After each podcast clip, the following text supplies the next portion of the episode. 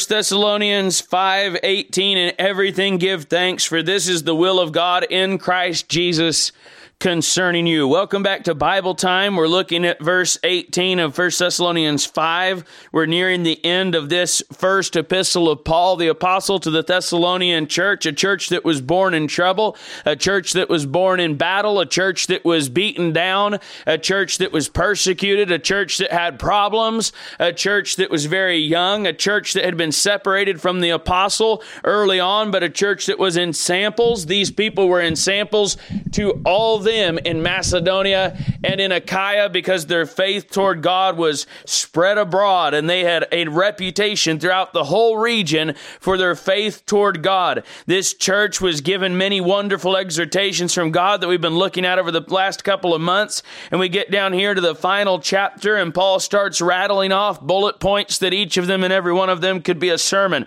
Rejoice evermore. We looked at pray without ceasing. We looked at verse 18 and everything give thanks thanks, for this is the will of God in Christ Jesus concerning you. Next, we'll see quench not the spirit, despise not prophesying, prove all things, hold fast that which is good, abstain from all appearance of evil. As we go through these, we'll find every one of them is worthy of a sermon. I'm not sure how the Lord will order these messages, but today we're at verse 18. In everything, give thanks, for this is the will of God in Christ Jesus concerning you. It's interesting that when Paul talks about rejoicing, he gives two words rejoice evermore. When he talks about praying, he gives three words pray without ceasing. Whenever he gives his bullet point on giving thanks, he says, In everything give thanks, for this is the will of God in Christ Jesus concerning you, which is about 17 words if I counted it right. Let's look at that there. 1, 2, 3, 4, 5, 6, 7, 8, 9, 10, 11, 12, 13, 14, 15, 16, 17 words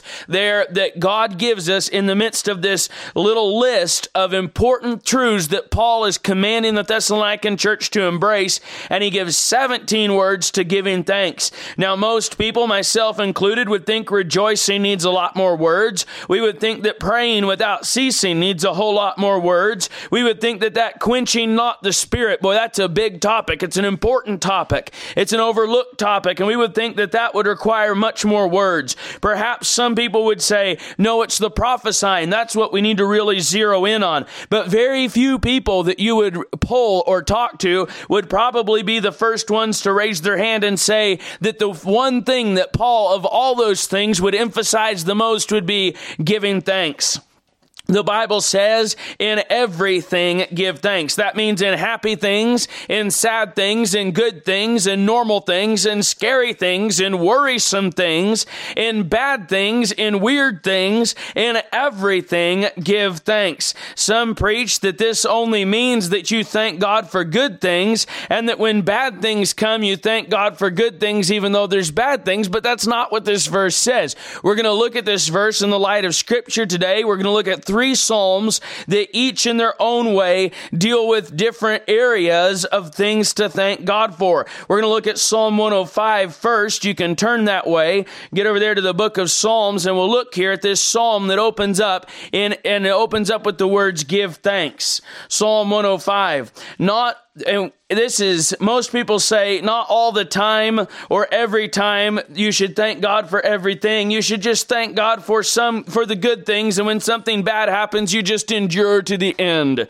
You just endure and wait through and you sit there and suffer patiently and suffer long and try and just get through your great inconvenience, get through your disease. The Bible says that in every thing to give thanks. It doesn't say not in every time. It doesn't not not say every single time that something happens. It says in everything give thanks. This means in sickness and in health. This means in accidents and on purposes. When something happened you didn't want and something happened you did want. This means in hope, you give thanks. This means in failure, you give thanks. This means in strife, you give thanks. In war, you give thanks. In famine, you give thanks. In pestilence, you give thanks. In disease, you give thanks. In life, you give thanks. In death, you give thanks. In peace, you give thanks. In safety, you give thanks. In everything, the Bible says, give thanks, for this is the will of God in Christ Christ Jesus con- concerning you. There are a few verses in the Bible that deal with the will of God for your life. A few key verses. People all the time, especially teenagers, seem to be looking for the will of God. How can I discern the will of God in my life? How can I discern what the will of God is for my life, for the spouse that God's going to give me for my life, for the one that I'm going to marry? How can I discern God's will for my vocation? How can I discern God's will for my calling? How can I discern God's will for what I do next and where I go and what I say? How can I discern God's will for what to buy, how much money to save, what missionary to support, what pastor we need for our church when we don't have one, what church we should go to when there's churches but we don't go to church?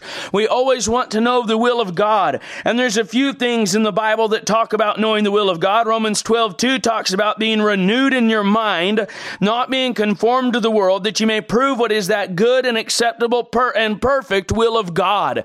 This takes a renewed mind, and in everything to give thanks takes a renewed mind. The old man cannot thank God when there's no candy. The old man cannot thank God when there's no ice cream. The old man cannot thank God whenever his package finally shows up and everything inside is broken and he can't get a return. The old man will never thank God for bad things.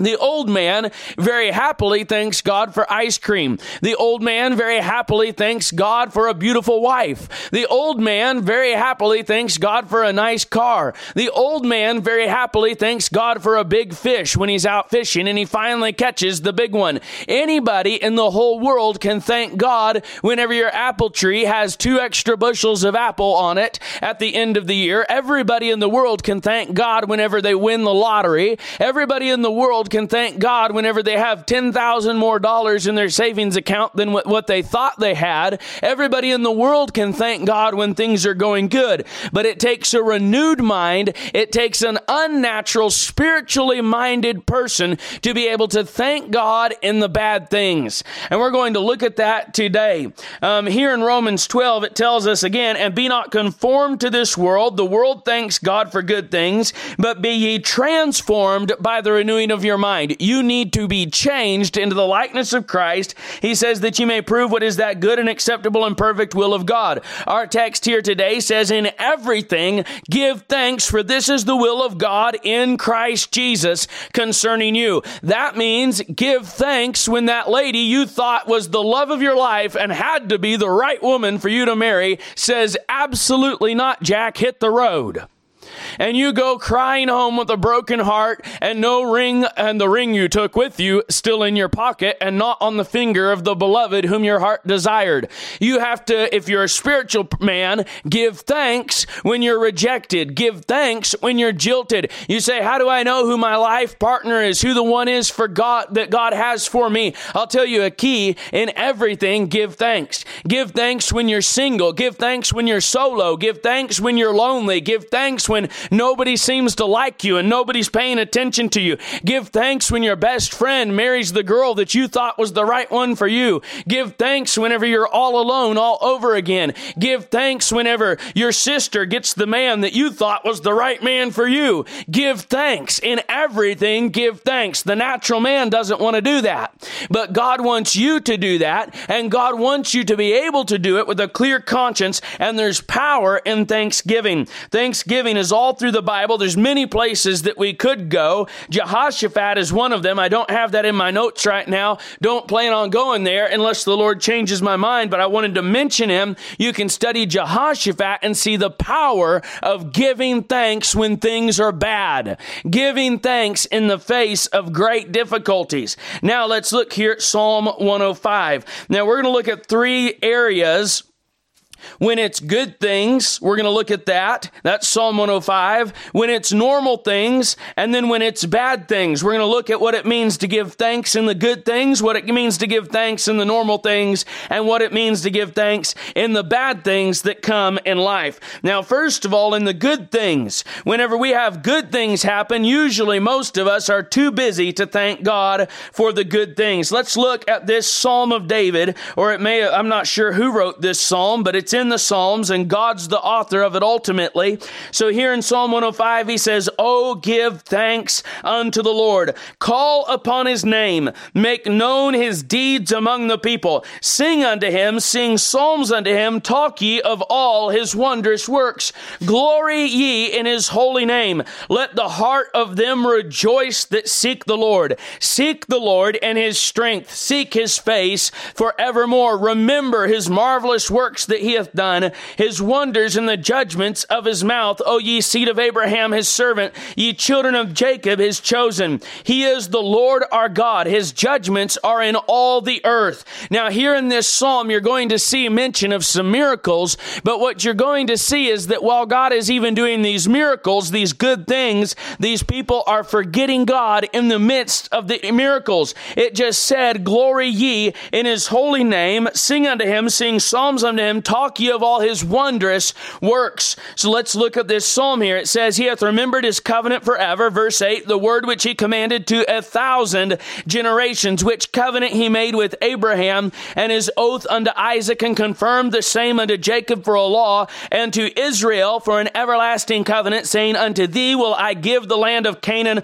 the lot of your inheritance. When they were but a few men in number, yea, very few and strangers in it, when they went from one nation to another, from one kingdom to another people, he suffered no man to do them wrong. Yea, he reproved kings for their sakes, saying, Touch not mine anointed, and do my prophets no harm. Moreover, he called for a famine upon the land. He brake the whole staff of bread. This is taking us up through the time of Abraham and how God miraculously brought Abraham into the land of Canaan and said, I'll give you this land, and reproved kings for their sake, and protected Abraham, protected Isaac, protected Jacob, brought a famine into the land, broke the whole staff of bread. Verse 17, he sent a man before them, even Joseph, who was sold for a servant whose feet they hurt with fetters, he was laid in iron. Now we could kind of tag that on the bad things there if we really wanted to. If we remember later, we may try and go back and pick it up. Probably won't, probably won't, probably forget it. So that's why we'll just hit it right here.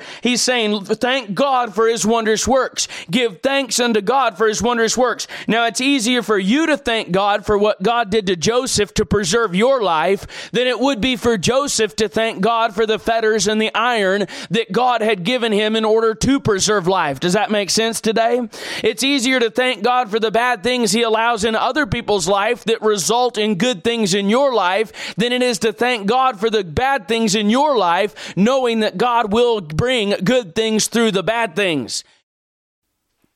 Let's pray before we get any further into this thing. Father, in Jesus' name, we pray that you'd give us unction and utterance and wisdom and knowledge and understanding.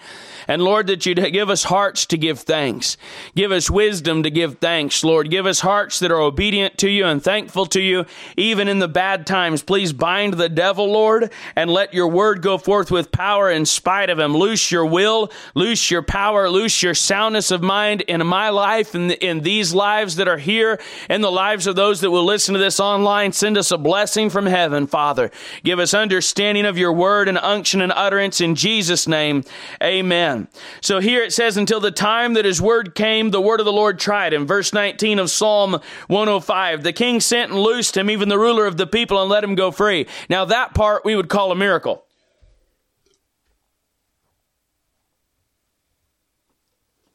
We're not apt to call it a miracle when we get our feet hurt with fetters and we're laid in the iron.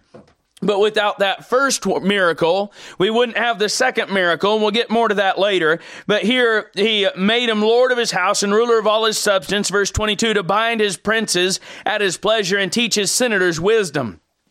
Israel also came into Egypt, and Jacob sojourned in the land of Ham, and he increased his people greatly, and made them stronger than their enemies. He turned their hearts to hate his people, to deal subtly with his servants. Again, you find a bad thing mixed in here, and in all three of the places we're going to go, we're going to find all three of these things. You say, why do you keep harping on the bad things? Because that's the one we do the worst at. It says that he turned their heart to hate his people to deal subtly with his servants. He sent Moses, his servant, and Aaron, whom he had chosen. They showed his signs among them and wonders in the land of Ham. He sent darkness and made it dark, and they rebelled not against his word. Listen to this series of miracles that God's going to do. This series of miracles that God will do to deliver his people. He turned their waters into blood, verse 29, and slew their fish. Their land brought forth frogs in abundance in the chambers of their kings. He spake, and there came diverse sorts of flies and lice in all their coasts. He gave them hail for rain and flaming fire in their land. He smote their vines also in their fig trees and brake the trees of their coasts. He spake, and the locusts came, and caterpillars, and that without number, and did eat up all the herbs in their land and devoured the fruit of their ground. He smote also all the firstborn in their land, the chief of all their strength. He brought them forth also with silver and gold, and there was not one feeble person among their tribes. Egypt was glad when they departed, for the fear of them fell upon them. He spread a cloud for a covering and fire to give light in the night. The people asked, and he brought quails and satisfied them with the bread of heaven. He opened the rock, and the waters gushed out. They ran in the dry places like a river, for he remembered his holy promise, and to Abraham his servant servant, and he brought forth his people with joy, and his chosen with gladness, and gave them the lands of the heathen, and they inherited the labor of the people, that they might observe his statutes and keep his laws. Praise ye the Lord. So here the psalmist says in Psalm 105, Give thanks. Oh, give thanks unto the Lord, call upon his name, make known his deeds among the people. In the midst of all these great deeds that God did, often what happens in the midst of great deeds is we're so busy enjoying the great deeds deeds, we forget to thank God for those deeds. Hold your place in Psalms and go to Luke chapter 17. Let's look at a New Testament example of this ingratitude that is natural to us, that's embedded in us, this ability to be so busy enjoying the blessings of God that we're too busy to say thank you to God, and what a sin that is to be too busy to give glory to God, too busy to say thank you to God. Here in Luke 17, go to verse 11, and it came to pass as he went to Jerusalem that he passed through the midst of Samaria and Galilee, and as he entered into a certain village, there met him ten men that were lepers, which stood afar off. And they lifted up their voices and said, Jesus, Master, have mercy on us. And when he saw them, he said unto them, Go, show yourselves unto the priests. And it came to pass that as they went, they were cleansed. And one of them, when he saw that he was healed, turned back and with a loud voice glorified God and fell down on his face at his feet, giving him thanks. And he was a Samaritan. And Jesus answering said, Were there not ten cleansed? Cleansed, but where are the nine? There are not found that returned to give glory to God save this stranger. And he said unto him, Arise, go thy way, thy faith hath made thee whole. Now here you have one man out of ten men that came to give thanks. Ten men got healed, one man came back to give thanks. What were the others doing? They were obeying Jesus. And this is important to realize. Ten men left because Jesus said go. Ten men went to the priests because Jesus said go to the priests. Of the ten men that went to the priests, only one man stopped and went back and gave thanks to God and gave glory to God. Do you notice here that Jesus ties giving glory to God to giving thanks? I've often wondered, how do you give God glory? How do you give God glory? God gets glory in everything that He does. How do you give God glory? You do it just the way this psalm started out. Oh, give thanks unto the Lord, call upon His name, make known His deeds among the people, sing unto Him, sing psalms unto Him, talk ye of all His wondrous works. Glory ye in His holy name. Let the heart of them rejoice that seek the Lord. Seek the Lord and His strength, seek His face forevermore. Giving thanks is giving God the glory that is due his name. When we fail to give God thanks, we fail to give God glory. When we are so busy with the blessings that God gives us that we forget to tell God thank you for blessing us, we are stealing the glory. When God sends a great harvest and people are getting saved all over the place, and you're so busy going from one house to the next, going from one ministry to the next, going from one pulpit to the next, going going from one work to the next work, always busy, always working, always laboring for the Lord, but you forget to give thanks to God, then you are stealing God's glory. And it won't take very long before you do what our next verse says in 1 Thessalonians 5:19 and you quench the spirit. It is absolutely necessary that we give thanks to God. That means to tell God thank you for what he has done. And this is something that makes a lot of sense to us when God gives us a miracle that we want. When God fixes the vehicle that we've been praying for. Whenever God sends rain to a drought-filled valley where the farmers haven't had any rain for their crops and they've been praying and asking for rain. It makes sense to give God thanks. But the irony is that in those times when it makes sense to give God thanks, you have so much thing, so many things to do because of the blessings God's heaped upon you that you often forget to thank God. And this is a sin and it is a grievous sin in the eyes of God. Too busy to give God thanks. Too busy to stop and say thank you. Too busy to take time to give glory to God. Brethren, that is too busy. If you are too busy to glorify God, you are too busy.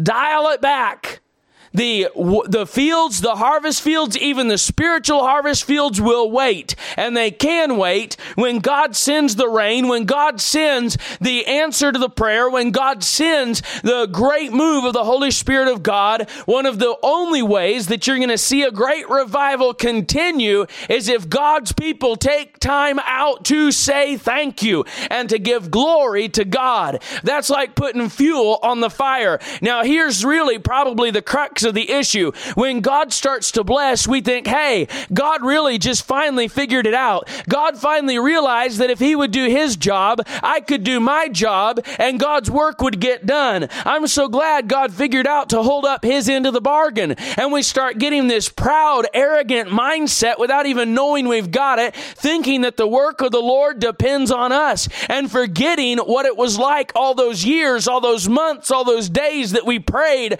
and fasted and sought God's face for the fire, sought God's face for the rain, sought God's face to do a mighty work, and we forget that we did all of this ministry work before and had no results, no lasting results, and that it was dead and dry and it was a drought. And so now God sent the rain, and now everybody wants to listen to the preaching, everybody wants to hear the singing, everybody wants to read the tracks, everybody wants you in their city, everybody wants the work to go forward, and we forget that the work is not what took the word and work and made it go forward in the first place. It was God and the power of God that launched the work of God and gave the work of God power to change lives. And if you won't stop and give thanks to God, then you'll find that the, that the power dries up and pretty soon you're left with the work and no power and you're back to having to go back to God for that power again. And who knows, knows how long it'll, get, it'll be before that power comes again because God's ways are not our ways and God will share his glory with no man. You got to take time to be holy. Take time to give thanks. Take time to give God the glory that is due his name. In Psalm 106, the very next song, Psalm in your Bibles, it says, Praise ye the Lord. Oh, give thanks unto the Lord for he is good and his, um, for his mercy endureth forever. Psalm 105 spoke of all the miracles God did to birth the nation of Israel and bring them into the wilderness across the Red Sea. Psalms 106 kind of take, picks up where Psalm 105 left off. And he says, Praise ye the Lord. Oh, give thanks unto the Lord, for he is good, for his mercy endureth forever. And it begins with thanks not for the mighty acts, not for the miracles, not for the great things that you're seeing happen, but rather for the steadfastness of God, the the normal, everyday goodness of God that never changes. God never changes. He said, I will never leave thee nor forsake thee. His mercies are new every morning. Great is thy faithfulness, the Bible says. So this is the everyday goodness of God that the psalmist is having thanks given for and telling these to give thanks for. Praise ye the Lord. Oh, give thanks unto the Lord for he is good, for his mercy endureth forever.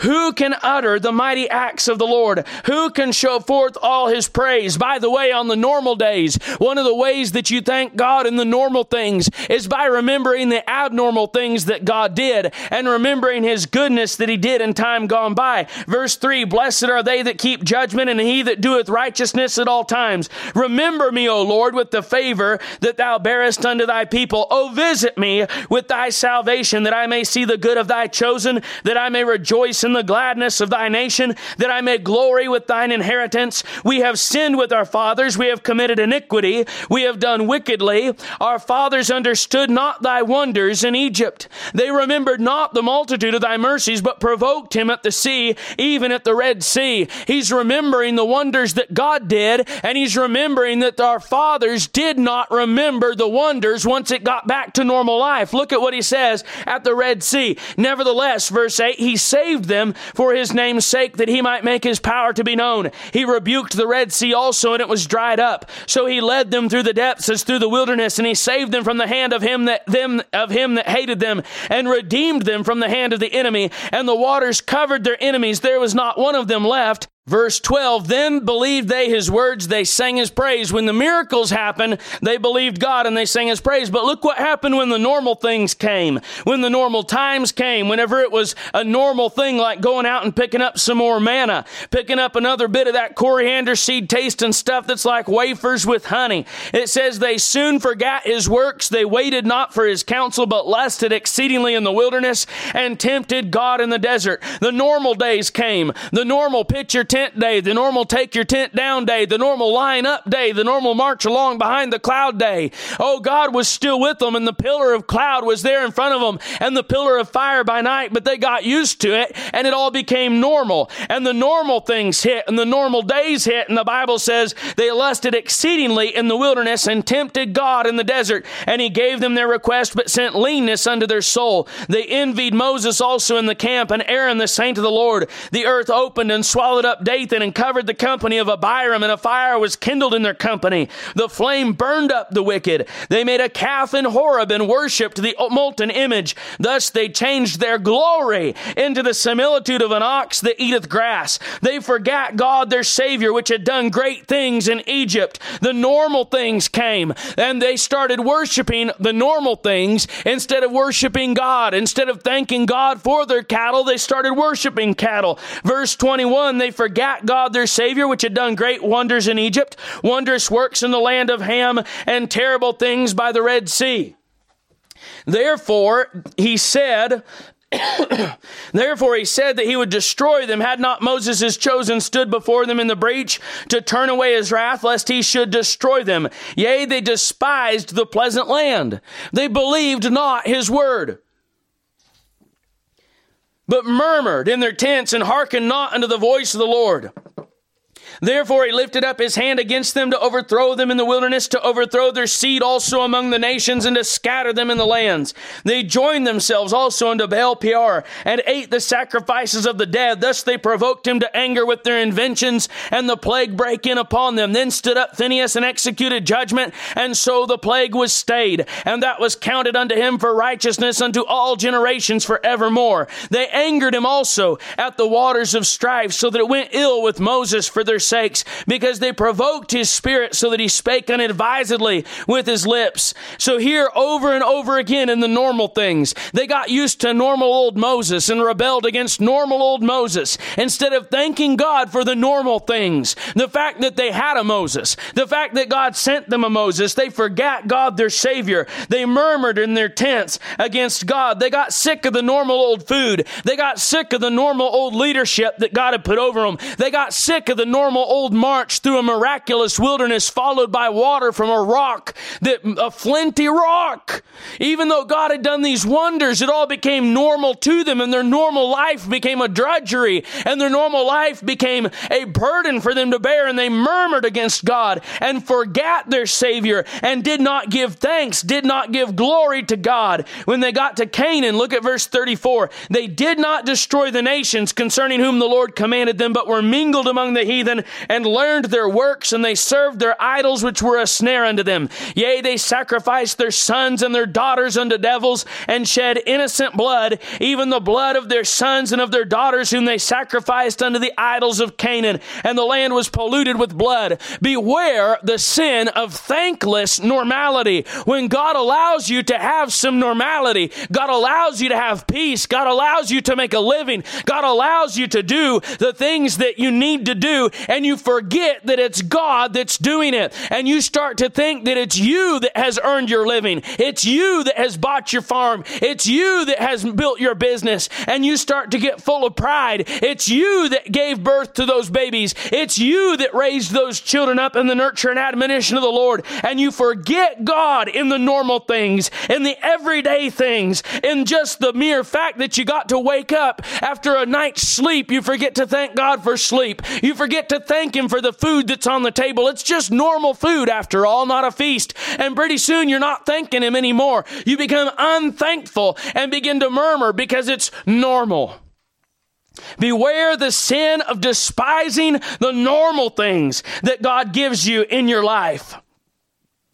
It says they shed this innocent blood. Verse 39 Thus were they defiled with their own works and went to whoring with their own inventions. Therefore, the wrath of the Lord was kindled against his people, insomuch that he, he abhorred his own inheritance. And he gave them into the hand of the heathen, and they that hated them ruled over them. Their enemies also oppressed them, and they were brought into subjection under their hand.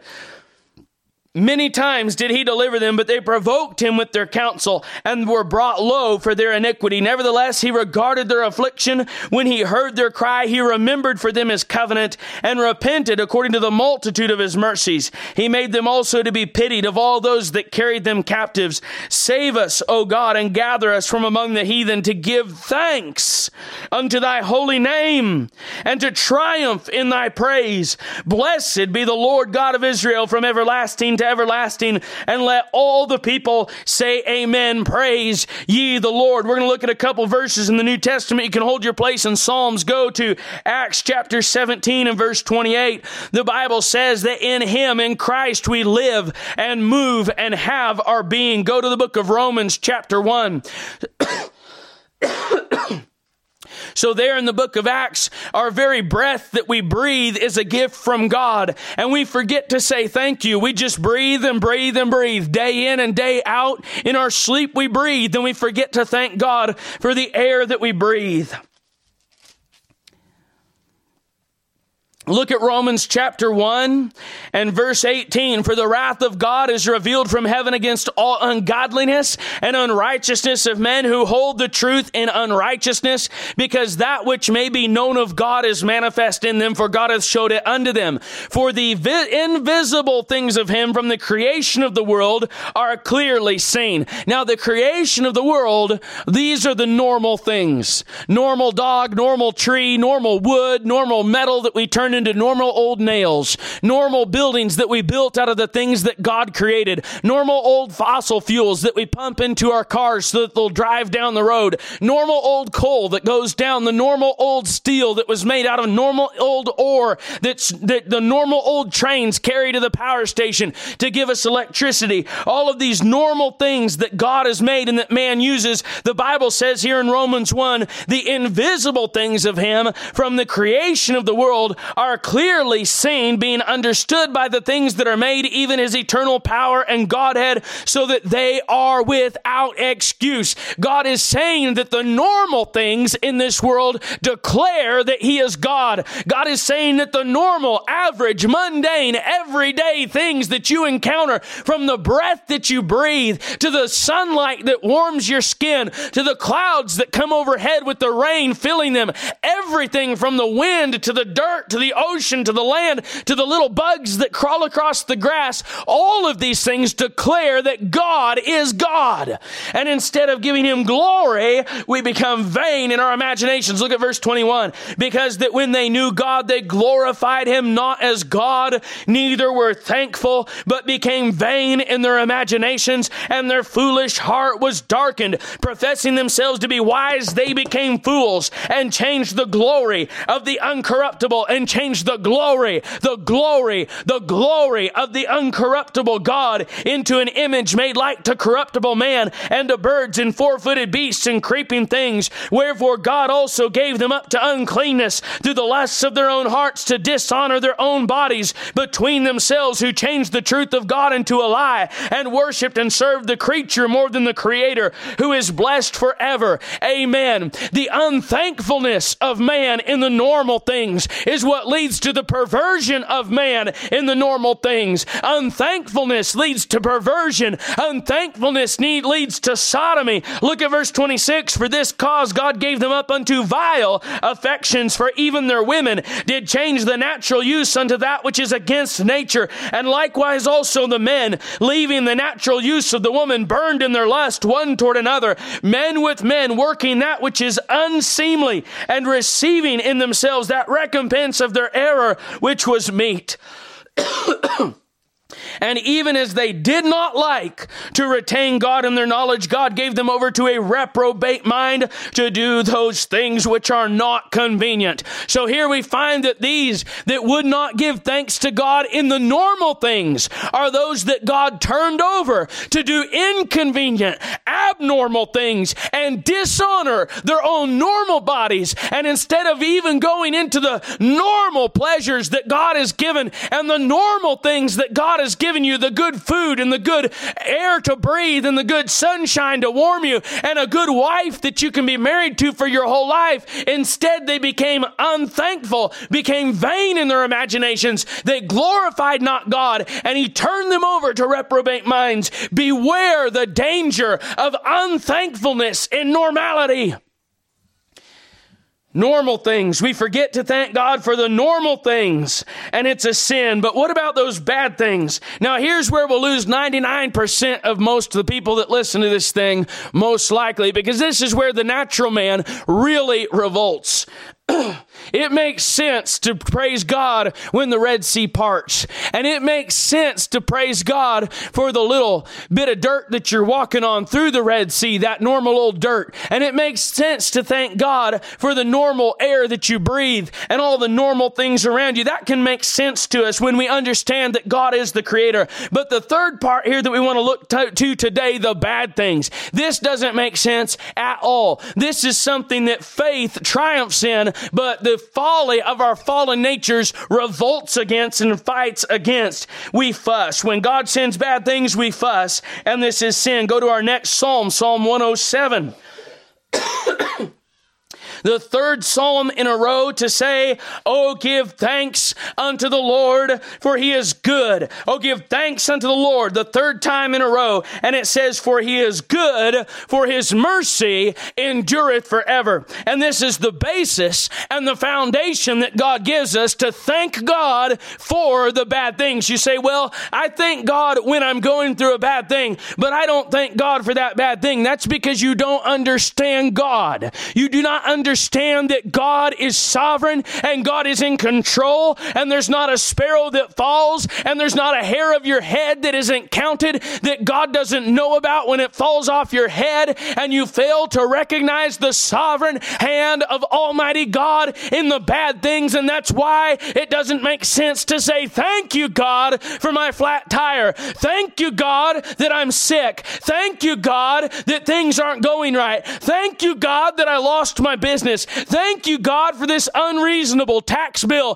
that I have no way to pay. Thank you, Lord God, for these things that you've given me. Thank you, Lord God, for the bad things. But if you understand Romans 8 and verse 28 says, all things work together for good to them that love God, to them that are the called according to his purpose, then you can thank God in the bad things and for the bad things because you know that even the bad things are given as little gifts gifts from God, little gems from God, little opportunities from God to glorify His name and watch and wait for His mighty deliverance because He will not allow you to be tempted above that you are able, but will with every temptation provide a way of escape. Here in, in Psalm 107, he says, Oh, give thanks unto the Lord, for he is good, for his mercy endureth forever. Let the redeemed of the Lord say so, whom he hath redeemed from the hand of the enemy, and gathered them out of the lands from the east and from the west, from the north and from the south. Lord being our help, we'll look at this psalm real quick. We have here the wilderness wandering in verse 4. Wilderness wandering. There can't be anything good about wandering around in a wilderness. Look at it in verse 4. They wandered in the wilderness in a solitary way. They found no city to dwell in. Hungry and thirsty, their soul fainted in them. Then they cried unto the Lord in their trouble, and he delivered them out of their distresses, and he led them forth by the right way that they might go to a city of habitation. Oh, that men would praise the Lord for his goodness and for his wonderful works to the children of men. For he satisfieth the longing soul and filleth the hungry soul with goodness. So in the wilderness wanderings, God is sovereign and God has a plan and God has a purpose. And in the midst of that wandering in that wilderness, faith says, give thanks to God. But that foolish flesh says, Oh God, why are you letting this happen to me? I'm your good servant. But faith says, Thank you, Lord, because you're going to deliver me. Secondly, here we see bars in darkness. It says in verse 10, such as sit in darkness and in the shadow of death being bound in affliction and iron. I can't see anything good about that. We read about Joseph who was laid in fetters of iron. And, you know, you can look back as an Israelite and you can say, Thank you, God, for binding Joseph in fetters of iron and throwing him in jail because if you hadn't done that, we would have all died. I wouldn't even exist. My people would have ceased to exist. Your promises would have been broken. Satan would have won. And now, in hindsight, we can look back at Joseph's fetters and thank God for Joseph's fetters of iron. What God wants us to do is grow up in faith to the point that we can look forward into the unknown, into the darkness, as we sit in darkness and in the shadow of death, being bound in affliction and iron, even because of sin. Look at verse 11. Because they rebelled against the the words of God and contemned the counsel of the Most High. Therefore, he brought down their heart with labor. They fell down and there was none to help. And we can look forward with eyes of faith that God will deliver us. This here is more specifically dealing with chastening than he is with someone going through something good. But by the way, or somebody going through something bad they don't deserve. But what person has ever really not deserved what they got from God? Can you honestly say that any man alive has ever gotten worse from God than they deserve? How about Job? The reality is that every one of us alive today is as an unclean thing. All have sinned and come short of the glory of God. I deserve hell, fire, damnation for eternity. If I got what I deserved, I would burn in hell. So even whenever you don't think you've done anything wrong, even whenever you believe your conscience is right with God, if you have a heart full of faith and you're going through a time of chastening and a time of chastisement and a time of testing and darkness and irons, you can say, God, I believe you that this is for my good. And I understand, Lord, that I deserve much, much worse than this. So I'm thanking you, Father, for these terrible circumstances you say that's hard. I agree that's hard.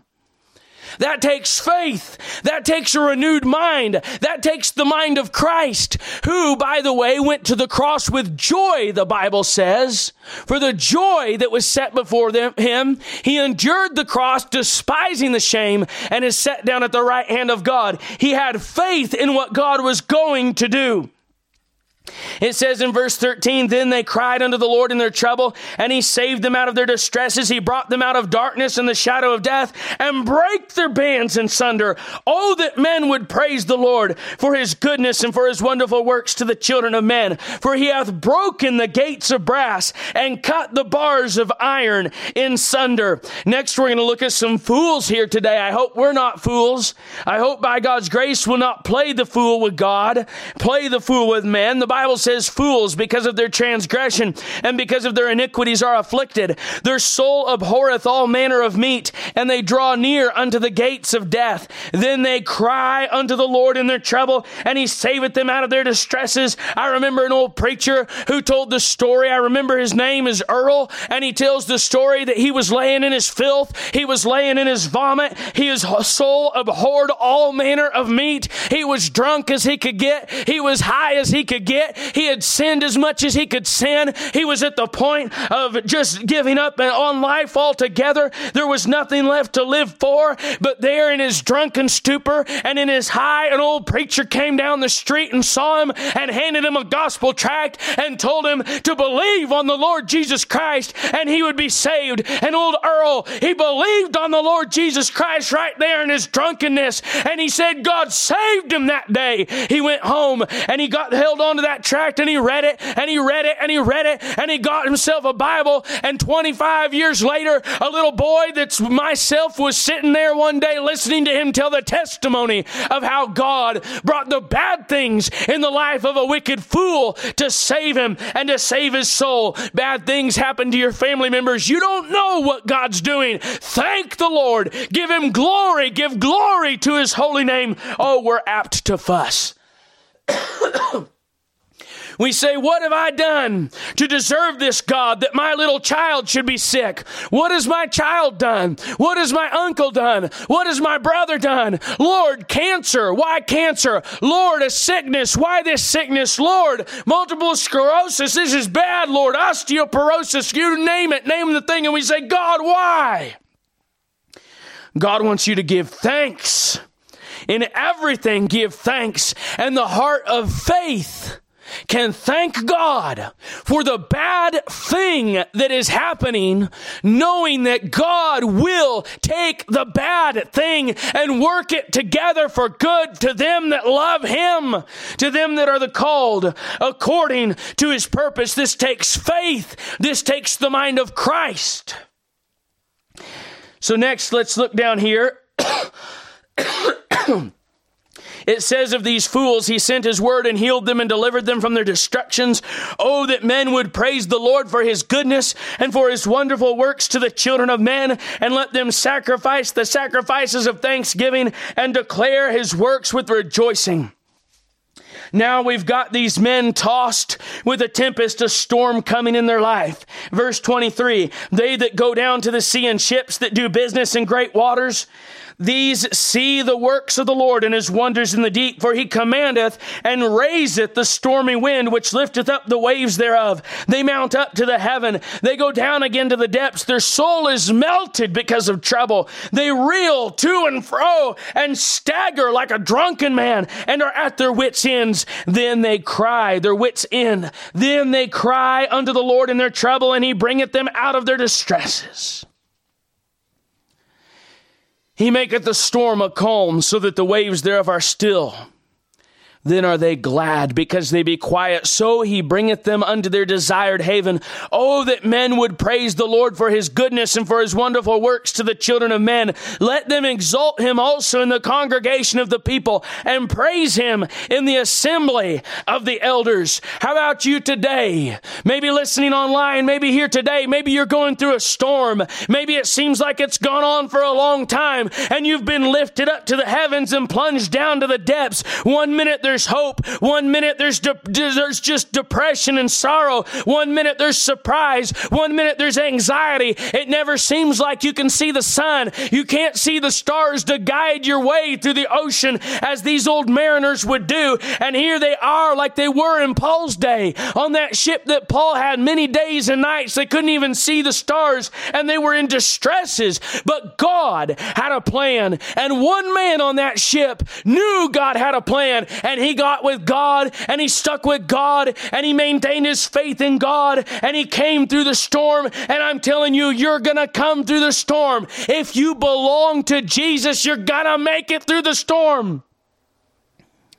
God sends the storms so that you will cry to Him in your trouble. God sends the storms to show His hand strong in your life. God sends the storms so that He can calm the storm, so that you know that He's God. Because it's more important for you to know God than to have smooth sailing all your life. And God knows that. And the eye of faith can see through the storm and see that even though it's black and it's dark and it's crazy and it's wild and you don't know how anything's going to work, you can see through that storm and you can see that on the other side you don't know how, but God is going to work all things together for good to them that love God, to them that are the called according to his purpose. And with the eye of faith in the midst of the storm, you can thank God for the storm. Next, we're going to look at these different travails that God puts upon man. Verse 33, He turneth the rivers into a wilderness. Nobody wants that to happen to their farm. And the water springs into dry ground, a fruitful land into barrenness for the wickedness of them that dwell there. And you say, I'm a good servant of the Lord. I tithe. I go to church. I don't watch dirty movies. I don't tell dirty stories. I try and go on visitation every now and then. I tell people about Jesus. Listen to me, sir. Listen to me, sister, brother. You are are too wicked. Every single one of us is wicked. And we need God to send these travails and these sufferings in our life to keep us in line and keep us walking with Him just as much as the straight up wicked hellion does. It says, And there he maketh the hungry to dwell. He turneth the wilderness, it says, into a standing water and dry ground into water springs. God sends the good and God sends the bad. And sometimes he sends more bad than good. It says in verse 36, And there he maketh the hungry to dwell, that they may prepare a city for habitation and sow fields and plant vineyards, which may yield fruits of increase. He blesseth them also that they are multiplied greatly and suffereth not their cattle to decrease. Again, they are diminished and brought low through oppression, affliction, and sorrow. I don't want oppression. You can't do that to me. I've got rights. I'm a citizen. I've got, you can't do that to me. Wait a second. What's this affliction? I shouldn't have an affliction. Why is my back hurting? Wait a second. Sorrow. I shouldn't have any sorrow in my life. We fuss at God, but the Bible says again, again, they are minished and brought low through oppression, affliction, and sorrow. He poureth contempt upon princes and causeth them to want that wonder or causeth them to wander in the wilderness where there is no way. Verse 41, yet he setteth the poor on high from affliction and maketh them families like a flock. The righteous shall see it and rejoice and all iniquity shall stop her mouth. Uh, that reminds me of the verse in Peter, he that has suffered in the flesh hath ceased from sin. This is God's way. If everything went perfect for you, you would blow out. You would not follow God. You say, Yes, I would. Hogwash. Nobody ever has and nobody ever will. No matter how much you want to follow God, if God doesn't send problems, you won't because of your flesh nature. So God helps you out with sending problems. That is not something to that you want to like or thank God for, but you should. It says, The righteous shall see it and rejoice, and all iniquity shall stop her mouth. Whoso is wise and will observe these things, even they shall understand the loving kindness of the Lord. Hallelujah. Hallelujah. Are you wandering in a wilderness? Thank God for your wilderness. Are you sitting in darkness and in affliction and bondage? Thank God for the darkness. Thank God He didn't let you go on in rebellion and that He sent things in your life to turn your heart back to Him. Are you a fool today? Thank God that He's crushing you if He is because you need it more than anything else in your whole life. Are you tossed with a tempest? You don't know why. You're just trying to do business, just trying to make a living, and a storm is coming to your life. Thank God for the storm. Thank God for the wind. Thank God for the waves. Thank God for these things that glorify Him and show His mighty power.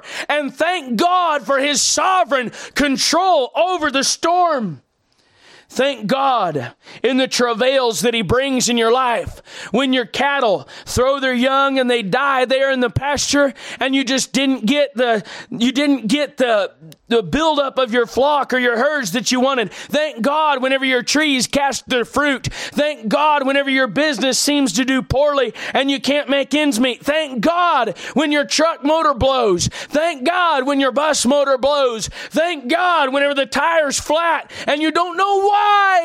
I was going on visitation, Lord. I was trying to do your work. Why have I got a flat tire, tire right now? Say thank you, Lord, for the flat tire. Here's one. Thank God when your dog eats the, the light harness in the back of your trailer. Well, that's a hard one. Ask me how I know. Thank God. Thank God in the travails that God sends you. Thank God for the bad things and thank God for the good things. In everything, give thanks. You say, I don't see it. Yeah, I, I don't either in my natural man, but look what it says in verse 42 the righteous shall see it and rejoice and all iniquity shall stop her mouth. It takes eyes of faith to look through the bad things, look past the bad things, and to thank God when everything looks like it's going wrong, to thank God when somebody you loved more than you could even express dies, and they're dead and they're gone, and they didn't get enough time. They weren't old enough. They didn't live long enough. Why, God? Thank Him. Thank Him. Thank Him. He's going to carry you through it. You'll be all right. You're gonna make it. Thank Him because all things work together for good to them that love God, to them that are the called according to His purpose. Thank God in the good things. If you get too busy and forget God, that's sin, and you'll probably end up quenching the Spirit and ending the blessing long before God would have ended it. Thank God in the normal things. We forget because we just you get used to it and you just forget that it's a supernatural thing that God lets you even have a normal. Thank God in the normal things and thank God in the bad things. Father, in Jesus' name, I pray that you would help us to give thanks. Lord, that you'd give us eyes of faith and hearts of obedience that will say, Thank you, God when things don't go the way we wanted them to go, when things are going bad, that we'll look beyond our circumstances and look beyond the momentary inconveniences and look beyond the fear and the anxiety and the worry and just say, Thank you, Lord, because we trust you. Give us the eyes of faith to see through the storm, to see through the darkness, and to see the light on the other side. We ask this in Jesus' name. And Lord, we just thank you right now because you're so good. Thank Thank you, Lord, for your goodness. Thank you, Lord, for the good things. Thank you for the normal things. And thank you, Lord, for the bad things. In Jesus' name, amen.